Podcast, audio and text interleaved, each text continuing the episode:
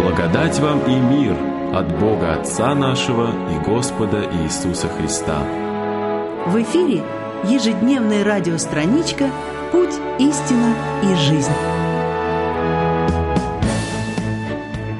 Знаю твои дела. Ты носишь имя, будто жив, но ты мертв. Книга Откровения, 3 глава, 1 стих.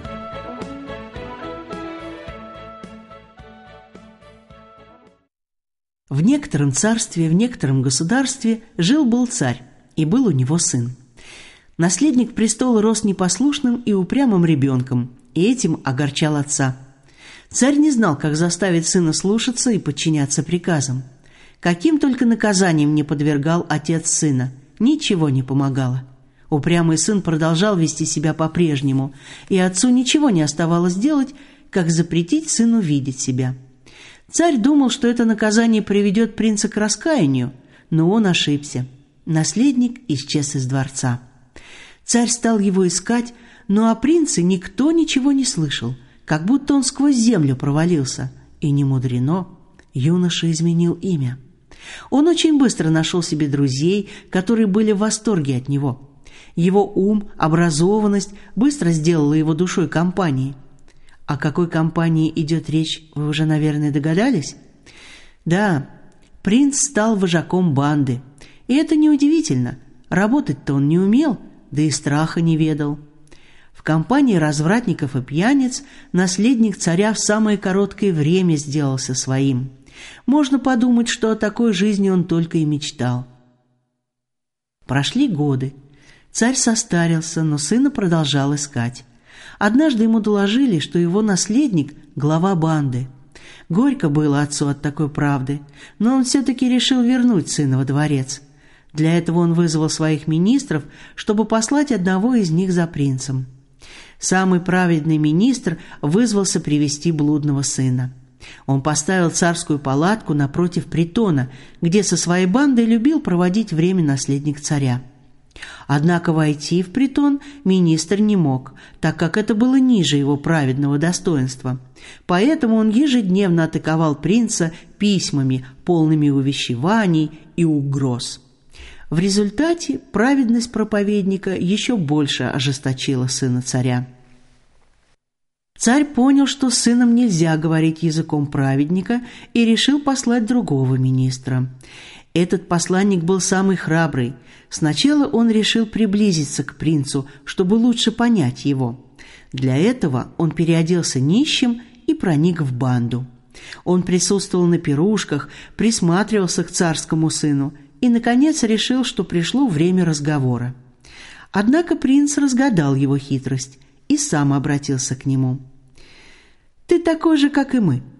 Может, вначале тебе и было неловко в обществе пьяниц и проституток, но, как говорят, ты пришелся ко двору.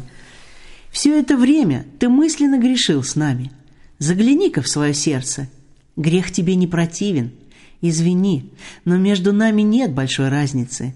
Я также начинал, пока не отбросил лицемерие и не стал называть вещи своими именами. Я называю грех грехом, а ты недостатком. Ну что ж, греши, пока будет достаток. Мои друзья пьют и целыми днями думают, где достать деньги, чтобы выпить. А ты целыми днями думаешь, как бы и не выпить. Внутри себя ты не свободен от пьянства, так же, как и они. Потому что ваши мысли о вине.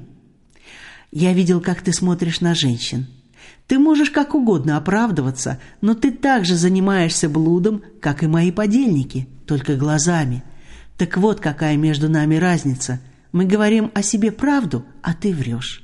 И не тебе учить нас словам Божьим, святой грешник. Царь уже начал терять всякую надежду и тогда послал самого умного министра.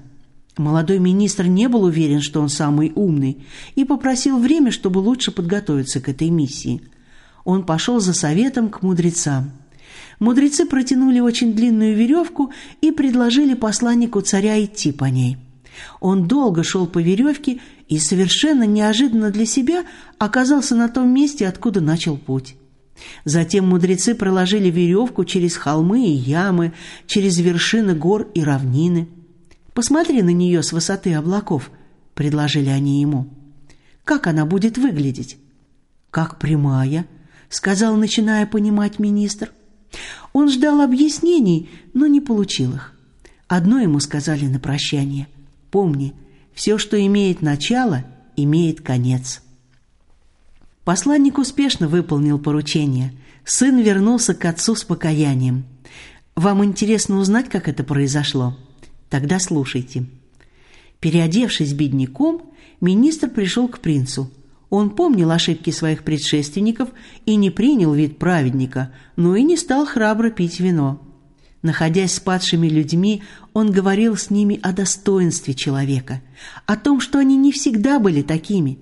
Он рассказал им, как грех унижает, делает их рабами сатаны. «Бог, — говорил он, — предлагает человеку славу, блаженство, вечную жизнь. Сатана — бесчестие, смерть и вечное поругание». Сострадание к погибающим наполнило его сердце любовью и вложило в уста нужные слова. А главное, он помнил, что на земле ценно только то, что приводит человека к спасению. Министр помог принцу вспомнить о доме, где ждет его отец. Царский сын давно хотел вернуться к отцу, которого любил, но он боялся, что тот не простит его.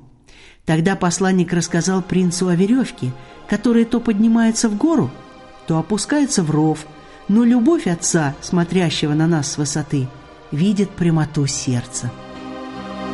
Оставив дом, забыв отца, ушел далеко, ушел в края, где счастья нет, где одиноко.